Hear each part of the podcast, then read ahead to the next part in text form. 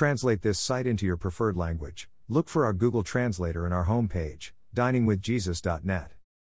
Traduce este sitio en tu idioma preferido. Busca nuestro traductor de Google en nuestra página de inicio va, dining with jesus dot net.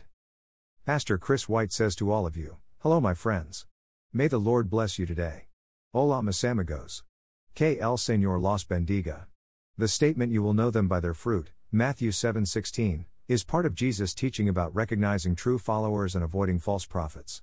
Beginning with verse fifteen, we read this context, beware of the false prophets, who come to you in sheep's clothing, but inwardly are ravenous wolves.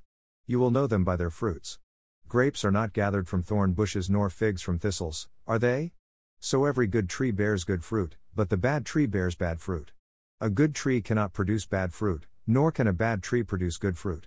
Every tree that does not bear good fruit is cut down and thrown into the fire. So then, you will know them by their fruits. Matthew seven fifteen to twenty. The seventh chapter of the Gospel of Matthew is a gold mine of teaching from the popular verse one to the well-known parable about the wise man building his house upon the rock, verses twenty-four to twenty-seven.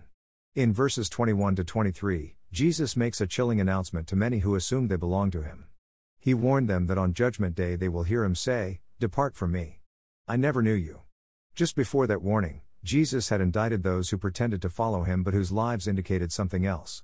He told his followers that the fruit of their lives proved what was inside their hearts, cf. Mark seven twenty to twenty-three. When Jesus says, you will know them by their fruit, what does fruit mean? Jesus gave the illustration of grapevines and fig trees. When we see grapevines, we expect them to contain grapes in season. We also expect fig trees to produce figs. A produce farmer who notices one of his fruit trees not bearing any fruit will cut it down. It is useless.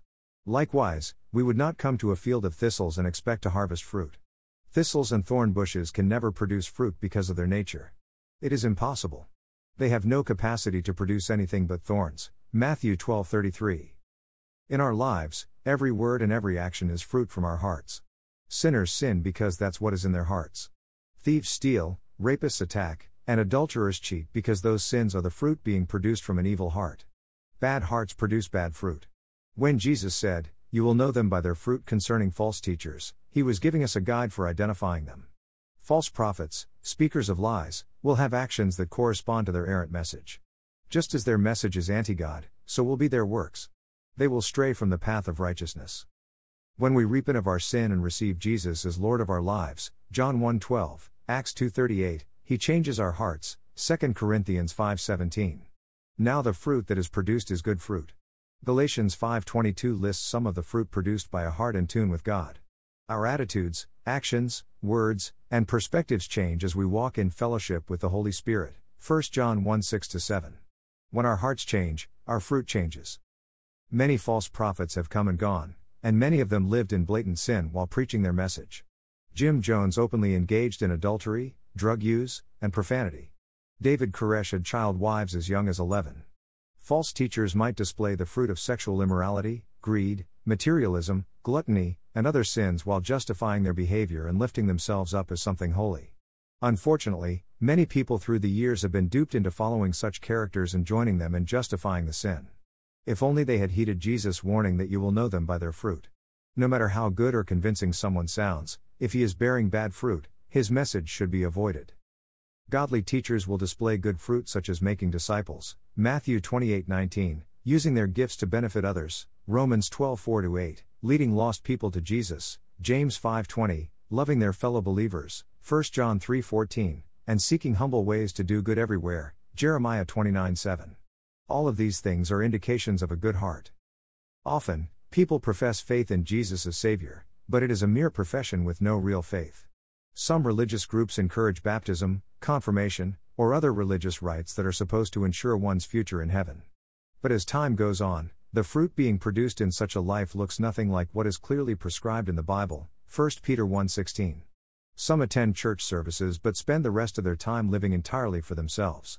Some may rise to prominence, even teaching or preaching, writing books, or dominating the media, but the fruit of their lives belies their words, Matthew twenty-four twenty-four. Greed, deception, immorality, pride, or dishonesty defines them, making them false prophets by Jesus' standards, Second Peter two one to three. While we can never know anyone else's heart, we can make wise assessments about other people by observing the regular fruit of their lives. All of us stumble from time to time, and we may go through seasons of bearing little fruit, First John one eight. But First John three four to ten makes it clear that those who know God will not continue a lifestyle of bearing bad fruit.